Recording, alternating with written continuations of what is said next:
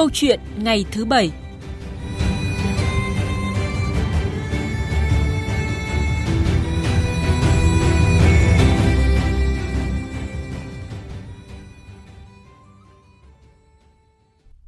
Thưa quý vị, thưa các bạn, vụ cháy chung cư mini đặc biệt nghiêm trọng làm nhiều người thiệt mạng xảy ra ở quận Thanh Xuân, Hà Nội đã cho thấy nhiều bài học nghiêm khắc cần được rút ra. Trong đó, ngoài việc thường xuyên kiểm tra giám sát các chung cư mini nói riêng, nhà ở nói chung để đảm bảo an toàn phòng cháy chữa cháy, thì chúng ta cần phải đẩy mạnh việc xây dựng nhà ở để nhiều người yếu thế có cơ hội mua hoặc thuê ở trong những ngôi nhà an toàn. Và đây cũng là nội dung chúng tôi bàn luận trong câu chuyện ngày thứ Bảy hôm nay. Vị khách mời tham gia chương trình là kiến trúc sư Trần Ngọc Chính, Chủ tịch Hội Quy hoạch Phát triển Đô thị Việt Nam. Bây giờ thì xin mời biên tập viên Thanh Trường và vị khách mời. À, kính chào quý vị và các bạn. À, thưa quý vị và các bạn, kiến trúc sư Trần Ngọc Chính đang có chuyến công tác tại Nghệ An nên sẽ tham gia với chúng ta qua điện thoại. Xin chào ông Trần Ngọc Chính ạ, ông nghe rõ chúng tôi chưa ạ? À, xin chào nhà báo và xin chào thính giả Đài Tiếng nói Việt Nam. Vâng, xin cảm ơn ông đã nhận lời tham gia chương trình cùng chúng tôi. Ờ, đã vài ngày trôi qua rồi nhưng mà vụ cháy xảy ra tại quận Thanh Xuân làm chết nhiều người khiến chúng ta vẫn cảm thấy ám ảnh và đau xót. Báo chí mấy ngày nay đã đưa tin dày đặc và bắt đầu lộ sáng những góc khuất, những sai phạm trong xây dựng hay trong công tác bảo đảm phòng cháy chữa cháy tại tòa chung cư mini này khiến khi xảy ra cháy đã gây ra con số thảm kịch vừa nêu. Nhưng mà hôm nay chúng ta bàn một góc khác. 150 người chen trúc sống trong khu đất chỉ rộng có 200 mét vuông thôi. Trong những căn phòng nhỏ hẹp, hộp riêng, không đảm bảo yêu cầu tối thiểu về phòng cháy chữa cháy như vậy cho thấy là nhu cầu về nhà ở, đặc biệt là đối với những người yếu thế ở nơi đô thị như người nghèo, công nhân, sinh viên là rất lớn và rất cấp bách thưa ông. À, trước hết ấy, thì ờ, tôi cũng muốn được chia sẻ với sự mất mát và đau khổ của những ờ, gia đình nạn nhân ở trong vụ cháy chung cư mini vừa rồi. Và với câu hỏi của nhà báo ấy, thì tôi nghĩ rằng là đây là một cái việc mà chúng ta phải nhìn nhận lại vấn đề này một cách rất là căn cơ Ờ, chúng ta đều biết là quá trình đô thị hóa thì thủ đô Hà Nội và thành phố Hồ Chí Minh là hai đô thị rất là quan trọng của chúng ta. Và đây là cái nơi là, là thu hút ừ, nhân tài thu hút những người lao động thu hút tất cả những người mà có sức hấp dẫn đến với khu vực mà để, để học tập để làm việc rồi để công hiến rồi sinh kế vân vân. Do đó người ta rất cần cái nhà ở để người ta có thể sinh sống và sinh hoạt. Do cái việc mà những cái người mà có cái điều kiện thu nhập thấp người ta đến với những cái đô thị lớn như thủ đô Hà Nội, thành phố Hồ Chí Minh thì rõ ràng thì chúng ta hiểu rằng là người ta rất là cần nhà ở. Mà cần nhà ở thì không phải một lúc mà có thể có nhà tốt được. Và thuê trọ cũng như là nhà chung cư rồi tất cả mọi thứ thì chúng ta biết rằng họ chỉ có đủ điều kiện để có thể ở trọ. Và trong cái điều kiện mà ờ, bùng nổ về vấn đề nhà ở như thế, thì ờ, tôi nghĩ rằng là người dân người ta cần phải có một cái chỗ ở nào nó có thể nó bé, nhưng nó tiện cho sinh hoạt người dân. Mà người ta chỉ biết là chỉ cần tiện sinh hoạt người dân, việc đi lại, học tập, sinh hoạt. Vì thế cho nên cái chung cư mini nó nở rộ ra. Và chính vì cái giá thì nó cũng phù hợp với lại cái thu nhập ừ, vừa phải của công nhân của sinh viên của những người lao động cũng như là trí thức nghèo thì tôi nghĩ cái việc đó thì chúng ta cũng cảm nhận được là về cái việc mà có cung thì có cầu. Vì thế cho nên là cái việc mà cái nhu cầu mà nở rộ những cái, cái căn hộ như chúng ta đã nhìn thấy là cái yếu tố nó khách quan thôi. Vâng. nó khách quan thôi. Nhưng vấn đề đây là tôi tôi muốn bình luận với câu của nhà báo ấy. thì tôi nghĩ là bất cứ cái thiết kế nào và bất cứ chính quyền nào và tất cả những cái, cái cơ quan quản lý nào thì trước hết cũng vì cái sự an toàn của nhân dân sống trong ngôi nhà. Bởi vì sự uh, an toàn của người dân vấn đề thứ hai là chúng ta phải cải thiện cuộc sống người dân. Và dần dần ấy thì cái chỗ ở của người ta sẽ tốt hơn và chất lượng cuộc sống của người dân sẽ tốt hơn. Nhưng mà trước mắt ấy, và tất cả mọi nơi ở mọi nơi sinh hoạt công cộng người dân đều phải bảo đảm an toàn. Ừ. Thế thì cái việc bảo đảm an toàn thì trong đó có việc phòng cháy chữa cháy là cái quan trọng nhất. Hoặc là những cái lúc mà có bão tố mưa gió lớn thì ngôi nhà phải bảo đảm để cho người dân sinh sống và làm việc. À, do đó cho nên là qua cái vụ cháy vừa rồi thì nó gióng lên một cái hồi chuông là như thế nào? Là có nghĩa là cảnh báo với chúng ta về thì cái việc mà xây dựng chung cư như thế thì vấn đề an ninh và an toàn phòng cháy chữa cháy có rất nhiều vấn đề. Và như là báo chí và truyền thông đưa tin, và trên nhiều phương tiện thông tin đại chúng đưa tin là gần như các chung cư mini như thế, thì cái yếu tố về phòng cháy chữa cháy thang thoát hiểm cũng như là thiết bị phòng cháy chữa cháy là rất yếu kém, thậm chí là không hoạt động. Để cho có rõ ràng khi nó xảy ra cái nó ảnh hưởng đến tính mạng người dân đó cho nên là ừ, như tôi đã nói lúc nãy có cung thì có cầu nhưng mà chúng ta phải có cái trách nhiệm là làm thế nào để những người dân à, có chỗ ở thì người ta phải cảm nhận được nơi đấy trước hết là an toàn dạ vâng. và bảo đảm cho cuộc sống người ta để người ta tiếp tục là công hiến làm việc và sinh hoạt vâng. đấy là cái yêu cầu rất là tối thiểu như vị khách mời vừa phân tích cho thấy cái, nhu cầu rất là cấp bách của người dân uh, hiện nay đó là cái về vấn đề nhà ở đặc biệt là đối với những nhóm tri thức uh, nghèo công nhân rồi sinh viên. Ờ, ở đây như vị khách mời vừa phân tích có thể thấy là có thể đi bằng hai hướng đó là cái hướng huy động xã hội hóa bằng các cái tổ chức cá nhân xây dựng các cái nhà chung cư nhưng mà đảm bảo cái sự an toàn yêu cầu là cái số 1 nhưng ở hướng thứ hai cũng cho thấy là cần phải trang đẩy mạnh cái việc mà xây dựng các nhà ở xã hội để cho các cái đối tượng chính sách được tiếp cận được nó dễ dàng hơn thưa ông. Và đây ở đây thì chúng ta sẽ bàn sâu về cái nội dung về xây dựng nhà ở xã hội ạ. Có lẽ ừ, vấn đề nhà ở xã hội đấy là một chủ trương rất nhân văn của đảng và nhà nước ta. À, trước đây thì chúng ta đã có gói nhà ở xã hội 30 tỷ rồi. Ừ, à, 30 nghìn tỷ rồi. Thế thì ừ, hiện nay thì chính phủ vẫn tiếp tục để hướng tới cái nhà xã hội. Và chúng ta biết là vấn đề nhà ở xã hội đang là vấn đề rất là ừ, bức xúc hay là rất là cần thiết. Và trong luật nhà ở và tất cả những cái nội dung mà chúng ta đang bàn về vấn đề để điều chỉnh cái luật nhà ở, rồi luật kinh doanh bất động sản, luật đất đai, vân vân, thì chúng ta đều nói đến vấn đề xây dựng nhà ở và đặc biệt là vấn đề nhà xã hội. Và như nhà báo đã nói thì nhà ở xã hội thì thì nó hướng tới mục tiêu để mà giải quyết có chỗ ở cho sinh viên, cho công nhân này, cho những cái nhiều người mà có cái thu nhập thấp này, cho cả học sinh nữa, vân vân. Tất cả cái đấy là một cái yếu tố rất quan trọng và trong tất cả những đô thị lớn. Thì từng lớp này rất là nhiều. Thì thế cho nên là nhà xã hội đang là vấn đề nóng bỏng mà chúng ta cần phải hướng tới. Nhưng vấn đề là nhà xã hội là như thế nào? Thì tôi nghĩ là trước hết là công tác quy hoạch. Công tác quy hoạch để thể hiện là nhà xã hội nằm trong cái quy hoạch nhà ở hay một cách khác là trong các khu nhà ở, các khu chung cư thế, thì nhà xã hội nó nằm ở vị trí nào? Cái việc thứ nhất là như thế. Mà muốn quy hoạch là anh phải hiểu được là tính toán cái quy mô quy mô dân số. Và với quy mô dân số một thành phố như thế thì thì thì cái tỷ lệ cái lao động ở ngoài vào hay là số lượng sinh viên, công nhân là như thế nào để chúng ta tính toán cái cái cái số lượng để ở cho nó rõ? Cái thứ hai là cái phân khúc trong vấn đề nhà ở cũng là một trong nội dung mà rất là quan trọng. Bởi vì hiện nay thì các nhà đầu tư thì người ta tập trung nhiều vào vấn đề phân khúc nhà ở thương mại. Thì nhà ở thương mại là có nhà ở thương mại giá cao giá trung bình. Thì như vậy nhà ở thương mại thì thì theo tôi được biết là nó sẽ có lời hơn. Mặc dầu có thể là bán buôn nó có thể nó, nó chưa phải là như những loại nhà mà mà giá bình thường thế nhưng mà người ta vẫn có thể là kinh doanh qua cái việc đó nó có có lãi. Và chủ đầu tư người ta thích xây dựng kiểu nhà ở thương mại. Do đó cho nên là nhà ở xã hội chúng ta lại rơi vào một trong trường hợp là ít chủ đầu tư quan tâm. Bởi vì đấy cũng là chính sách nữa. Cái thứ hai là cái cái cái, cái hiệu quả đầu tư của họ họ cảm nhận là nó không không không tốt. Vì thế cho nên là người ta không mặn mà với cái việc đầu tư về nhà xã hội thì nó có liên quan đến nhiều việc.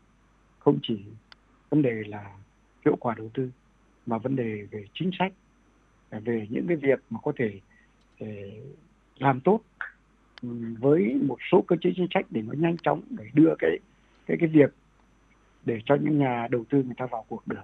Thì đấy cũng vấn đề mà chúng ta cần phải xem xét. Do đó cho nên chúng tôi nghĩ rằng là vấn đề nhà ở xã hội đang là vấn đề rất quan trọng của chúng ta, nhưng mà chúng ta cần phải hoàn thiện chính sách một cách đầy đủ để làm thế nào đấy cái khả năng để đưa vấn đề nhà xã hội vào cuộc sống nó tốt hơn và nó phù hợp với yêu cầu của xã hội hơn. Dạ vâng, ờ, thưa quý vị và các bạn, thưa vị khách mời, hiện nay thì cả nước có hơn 100 dự án nhà ở xã hội, nhà ở công nhân đã được cấp phép xây dựng. Trong khi đó thì nhu cầu về nhà ở xã hội dành cho người thu nhập thấp, công nhân các khu công nghiệp của các địa phương giai đoạn 2021-2030 vào khoảng 2 triệu 400 nghìn căn. Các bộ ngành địa phương thì đã có những ờ, phương án cụ thể để triển khai đề án xây dựng 1 triệu căn nhà ở xã hội đến năm 2030. Nhưng mà việc phát triển nhà ở xã hội vẫn còn nhiều vướng mắc cần thao gỡ và như ờ, vị khách mời cũng đã vừa gợi mở. Và ngay bây giờ thì chúng ta cùng nghe một phản ánh của phóng viên Thành Trung để rõ hơn về nội dung này. Vướng mắc lớn nhất trong phát triển nhà ở xã hội là vấn đề pháp lý. Ngoài thủ tục hành chính phức tạp, kéo dài thời gian dự án đầu tư nhà ở xã hội, thì việc chủ đầu tư không được quyết định về giá khiến cho doanh nghiệp không mặn mà đầu tư vào lĩnh vực này. Quỹ đất và vốn cũng là những vướng mắc lớn để phát triển nhà ở xã hội. Về vấn đề này, Bộ Xây dựng cho biết đang phối hợp với Ngân hàng Nhà nước ban hành nhiều văn bản hướng dẫn, đốc thúc các địa phương đẩy nhanh việc triển khai gói tín dụng 120.000 tỷ đồng cho nhà ở xã hội. Để triển khai nhanh chóng đề án xây dựng ít nhất 1 triệu căn nhà ở xã hội giai đoạn 2021-2030, Bộ Xây dựng đề nghị các bộ ngành tiếp tục phối hợp với các cơ quan của Quốc hội để hoàn thiện, ban hành luật nhà ở sửa đổi đồng bộ với các luật liên quan. Ông Hà Quang Hưng, Phó Cục trưởng Cục Quản lý Nhà và Thị trường Bất động sản Bộ Xây dựng cho biết. Để tiết kiệm thời gian, nếu mà trong cái trường hợp mà chúng ta có cái luật nhà ở ngày mùng 1 tháng 7 năm 2024 thì mới có hiệu lực. Thế tuy nhiên là để sớm có các cái chính sách hỗ trợ khuyến khích cũng như là tạo cái sự thông thoáng trong các cái quá trình thủ tục đầu tư các dự án nhà ở xã hội thì chính phủ đã đề xuất với cả quốc hội là riêng đối với chính sách phát triển nhà ở xã hội thì sẽ có hiệu lực sớm à, từ ngày 1 tháng 1 năm 2024 tức là chúng ta sẽ nếu mà được quốc hội thông qua thì chúng ta sẽ có cơ chế chính sách thông thoáng hơn sớm hơn một nửa năm so với thông thường. Theo phân tích của các chuyên gia, vấn đề cần nhanh chóng được giải quyết là cần ra soát các thủ tục hành chính theo hướng cắt giảm tối đa các thủ tục hành chính không cần thiết, tập trung hoàn thành các dự án hiện đã có quyết định chấp thuận chủ trương đầu tư, cơ bản xong giải phóng mặt bằng, chuẩn bị hoặc đang thi công xây dựng, tiếp tục triển khai các dự án dự kiến hoàn thành trong giai đoạn sau năm 2025.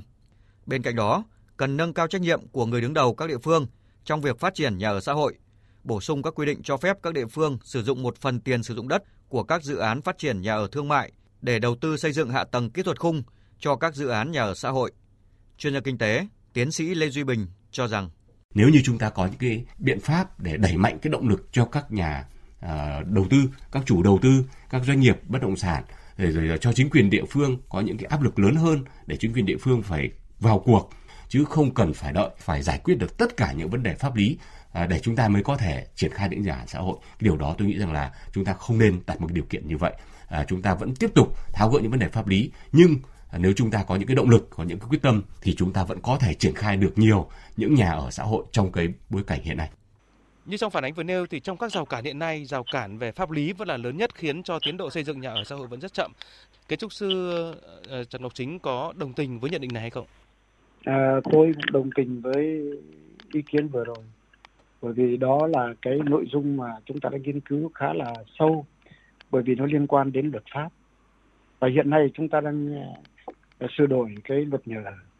Và nó luật nhà ở thì nó liên quan đến luật bất động sản, liên quan đến luật đất đai do đó cho nên là những việc đó thì quốc hội đang à, chỉ đạo và làm thế nào để nhanh chóng à, trong năm nay chúng ta có thể trình quốc hội để duyệt được cái luật nhà ở bởi luật nhà ở đang là một trong cái mấu chốt của chúng ta để chúng ta xây dựng được vấn đề nhà ở, đặc biệt là nhân nào nhà xã hội. À, khi mà chúng ta cần đến hơn 2 triệu căn hộ mà Đảng và Nhà nước đã duyệt chúng ta là một triệu căn hộ từ nay cho đến năm 2030. Vâng. Đấy là một chủ trương rất lớn với một cái giá một cái cái cái tài chính cỡ khoảng 120.000 tỷ cũng là vấn đề rất lớn.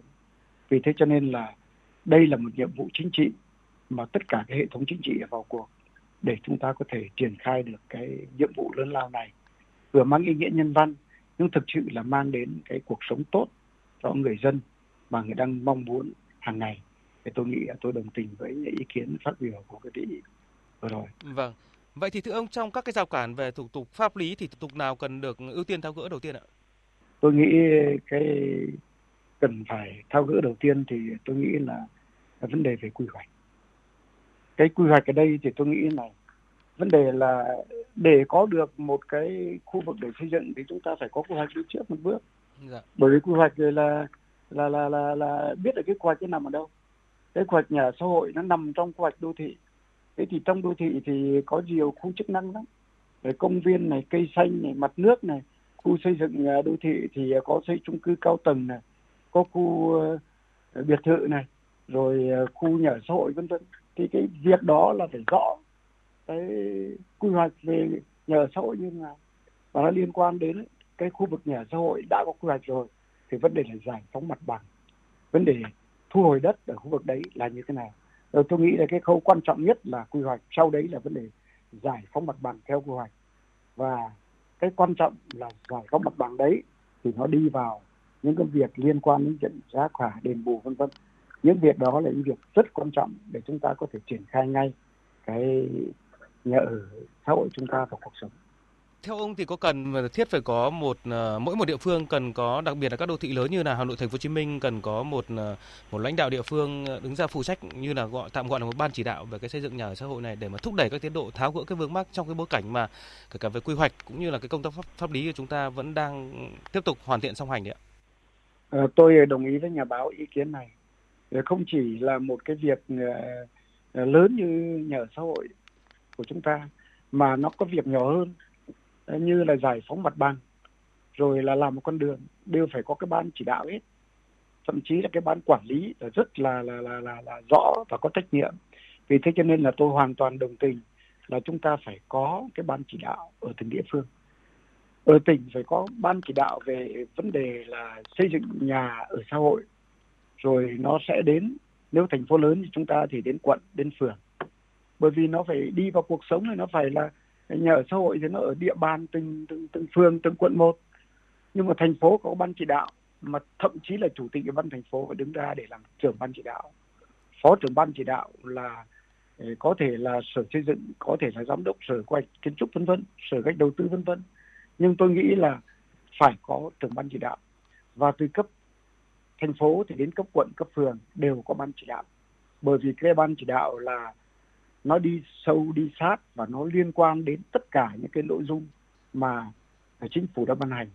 Về những cái nội dung liên quan đến cái việc là ờ, xây dựng nhà ở chung cư, từ quy hoạch, từ vốn, từ giải phóng mặt bằng ờ, từ chủ đầu tư vào và ai làm làm như nào, thời hạn. Và sau đấy là chúng ta nghiệm thu, sau đấy là phân phối, và sau đấy là quản lý vậy là, là là đấy là cả một cái nội dung mà ban quản lý cần phải làm. Mà vấn đề uh, nghiệm thu là rất là quan trọng mà nhưng chúng ta đã bàn ở ngay đầu giờ đấy. Chung cư uh, thì rõ ràng là phải ờ, quản lý vấn đề phòng cháy chữa cháy an sinh an toàn trong ngôi nhà. Thì chúng ta phải quản lý và chúng ta phải làm rõ. Thì chúng ta chỉ có xây nhà xã hội để đón người dân đến đấy là mục tiêu. Nhưng mà cái quan trọng là bảo đảm an sinh an toàn cho người dân và chất lượng cuộc sống người dân thì mới là cái quan trọng mà ban chỉ đạo phải làm việc đấy. Chứ không có ai mà làm thay được. Bởi ban chỉ đạo là thay mặt ủy ban nhân dân của các địa phương để mà đứng ra tổ chức việc thực hiện, vấn đề xây dựng nhà xã hội và đưa nhà xã hội vào cuộc sống và quan trọng nhất đó là phải rõ người rõ việc và rõ trách nhiệm và kèm theo đó là trách nhiệm kéo dài theo cả các quá trình dự án và uh, hoàn thiện sau này nữa để mà khi uh, chậm tiến độ ở khâu nào thì chúng ta dễ dàng phát hiện ra và quy trách nhiệm rõ ràng chỉ có khi đó thì mới đẩy nhanh được tiến độ và cái mục tiêu mà chính phủ đặt ra là một xây dựng một triệu căn nhà ở xã hội đến năm 2030 thì mới có khả năng thành hiện thực khi mà hiện nay đang rất là chậm rồi. Chính rồi, chính xác. Tôi tôi cũng đồng tình với đó. Như bây giờ hiện nay mà chúng ta nêu vấn đề đấy mà bây giờ như thế là chậm rồi bởi vì xin thưa với nhà báo, với tất cả quý vị là để đưa một cái dự án vào cuộc, thì từ khâu quy hoạch đến khâu giải phóng mặt bằng, rồi đến triển khai cái nội dung đó để vào cuộc sống, nó rất nhiều, mất nhiều thời gian. Đây là chưa kể thời gian thi công, thời gian hoàn thiện, mà chỉ giấy tờ thôi. Riêng việc giấy tờ thôi là đã là mất thời gian rồi.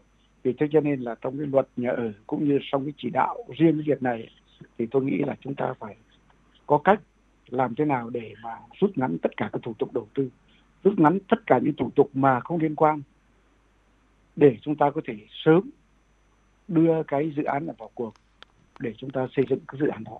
À, đó là những vướng mắc trong quá trình lập và triển khai các dự án nhà ở xã hội mà chúng ta đã bàn luận từ đầu chương trình đến nay. Còn với rào cản à, với người mua nhà thì cũng là vấn đề lớn.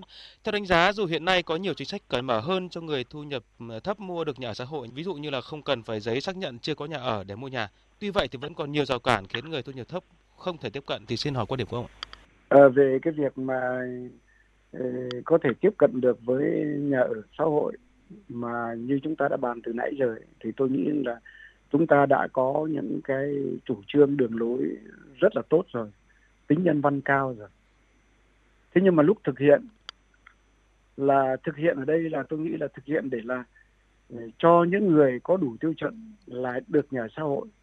Cái đấy mới quan trọng. Thì lâu nay trong cái đợt một là cái gói ba nghìn tỷ thì tôi được biết là không không không được như mong muốn chúng ta. Vâng. bởi vì nhiều những người mà không phải tiêu chuẩn của nhà xã hội nhưng người ta vẫn mua. Và mua xong thì người ta đi bán đi bán lại. Và tôi đã có nghe câu chuyện là là có những người đi xếp hàng mua nhà xã hội là người ta đi bằng ô tô. Có nghĩa là những người không là người nghèo. Thế thì người ta đi mua đấy cái mục đích không phải là để ở mà đấy là mục đích để mà tao đi đổi lại.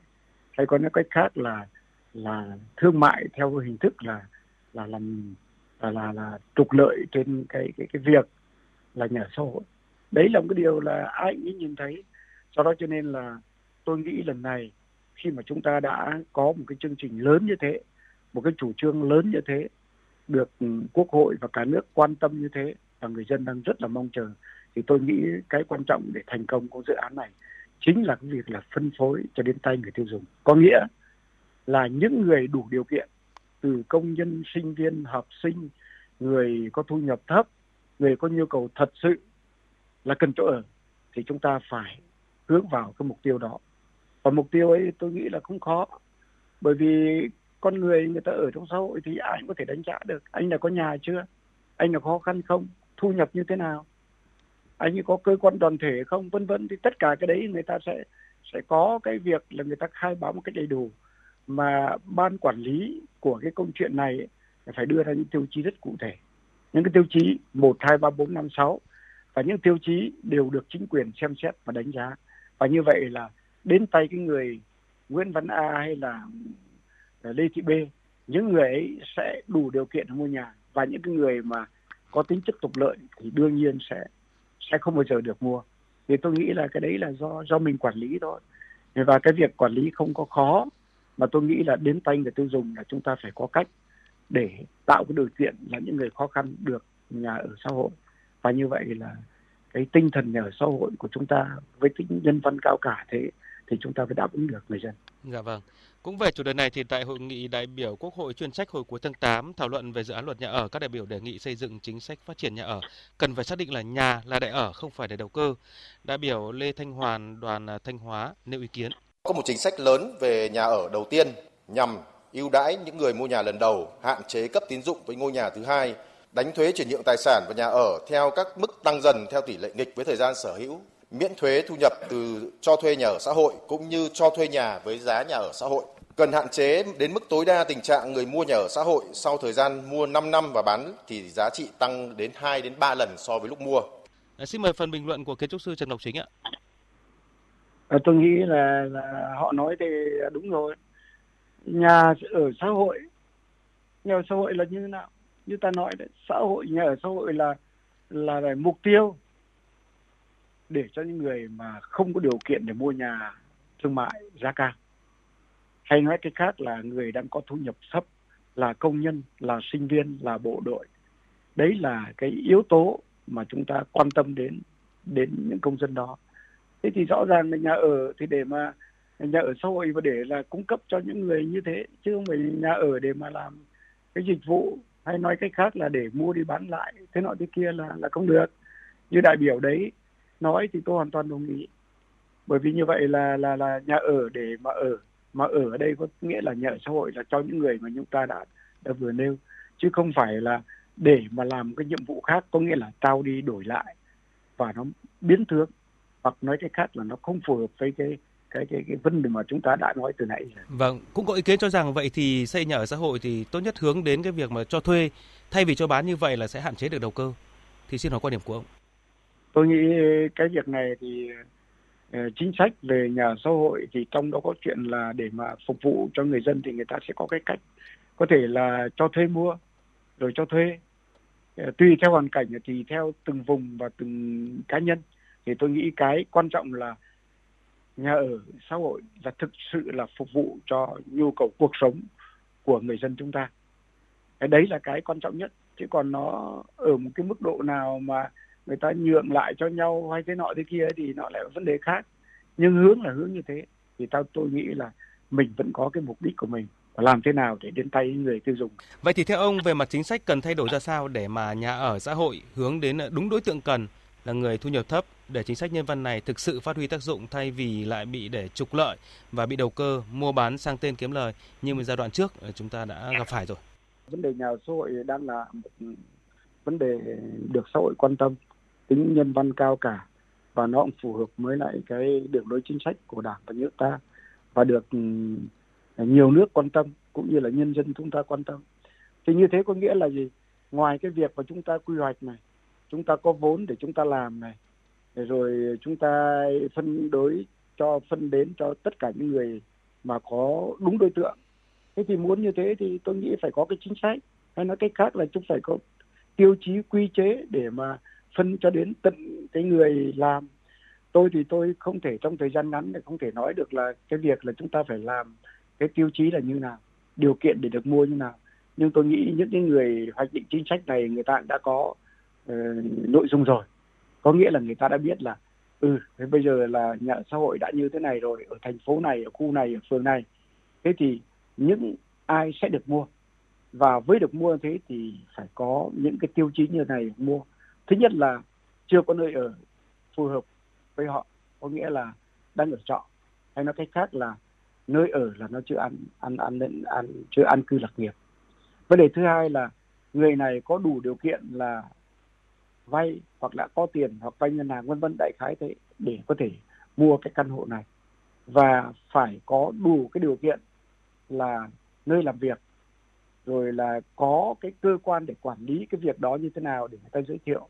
Hay nói cách khác là phải làm được một cái lý lịch của cái người mua nhà một cách rất là đơn giản, nhưng mà phù hợp với yêu cầu mà chúng ta bán hàng cho người ta. Để tránh cái trường hợp là đi sai một đường, nhưng cuối cùng lại mua được xong lại nhường cho người khác, bán cho người khác, hoặc không phải ở với người khác nữa tất cả cái việc đấy là nó đều xảy ra thực tế thì chính quyền chúng ta hay những người làm hoạch định phải quản trị nó, kiểm soát nó, giám sát nó để cái nhà ở phải đến tay đúng người tiêu dùng thì như thế mới phù hợp với cái yêu cầu chúng ta bàn từ nãy giờ. Một lần nữa cảm ơn kiến trúc sư Trần Ngọc Chính, Chủ tịch Hội Quy hoạch Phát triển Đô thị Việt Nam với phần bình luận vừa rồi. Thưa quý vị, như vị khách mời vừa phân tích, có thể cho thấy nhu cầu nhà ở xã hội đang ngày càng cấp bách và rất lớn, đòi hỏi sự chung tay chung sức của toàn xã hội trong đó là nòng cốt chính là uh, các cơ quan chức năng trong việc mà phát triển như chính phủ đã định hướng trong vòng 10 năm tới là xây dựng ờ, uh, 1 triệu căn hộ nhà ở xã hội. Ở đây đòi hỏi sự quyết tâm rất là lớn từ các địa phương và các bộ ngành Bên cạnh đó thì cái rào cản về các thủ tục pháp lý, về rào cản ờ, các cái thủ tục đối với người mua nhà ờ, những đối tượng hưởng chính sách cũng cần phải được tháo gỡ để làm sao mở rộng được những đối tượng và được đúng đối tượng một cách nhanh nhất và hiệu quả nhất để hy vọng rằng ngày càng nhiều hơn những người có thu nhập thấp, mua được cái căn nhà mơ của mình trong một căn nhà yên bình ờ, một căn nhà đầy đủ tiêu chuẩn để mà đảm bảo an toàn cho cuộc sống, để an cư, lập nghiệp. Cảm ơn quý vị đã quan tâm lắng nghe câu chuyện ngày thứ bảy. Vâng, xin cảm ơn biên tập viên Thanh Trường và vị khách mời. Quý vị và các bạn vừa nghe câu chuyện ngày thứ bảy với chủ đề thúc đẩy xây dựng nhà ở xã hội để người thu nhập thấp được ở trong những ngôi nhà an toàn. Và trước khi đến với những tin tức trong nước và quốc tế đáng chú ý thì mời quý vị và các bạn đến với ca khúc Đường về nhà trình bày ca sĩ Ái Phương.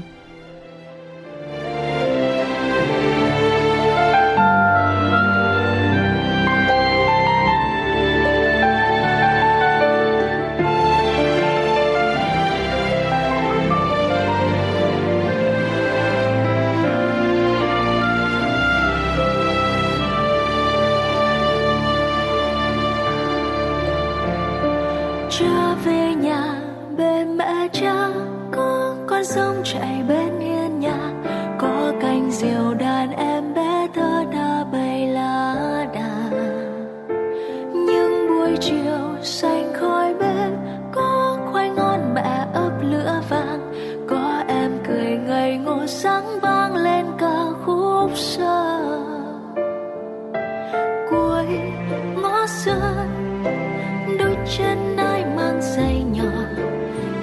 tung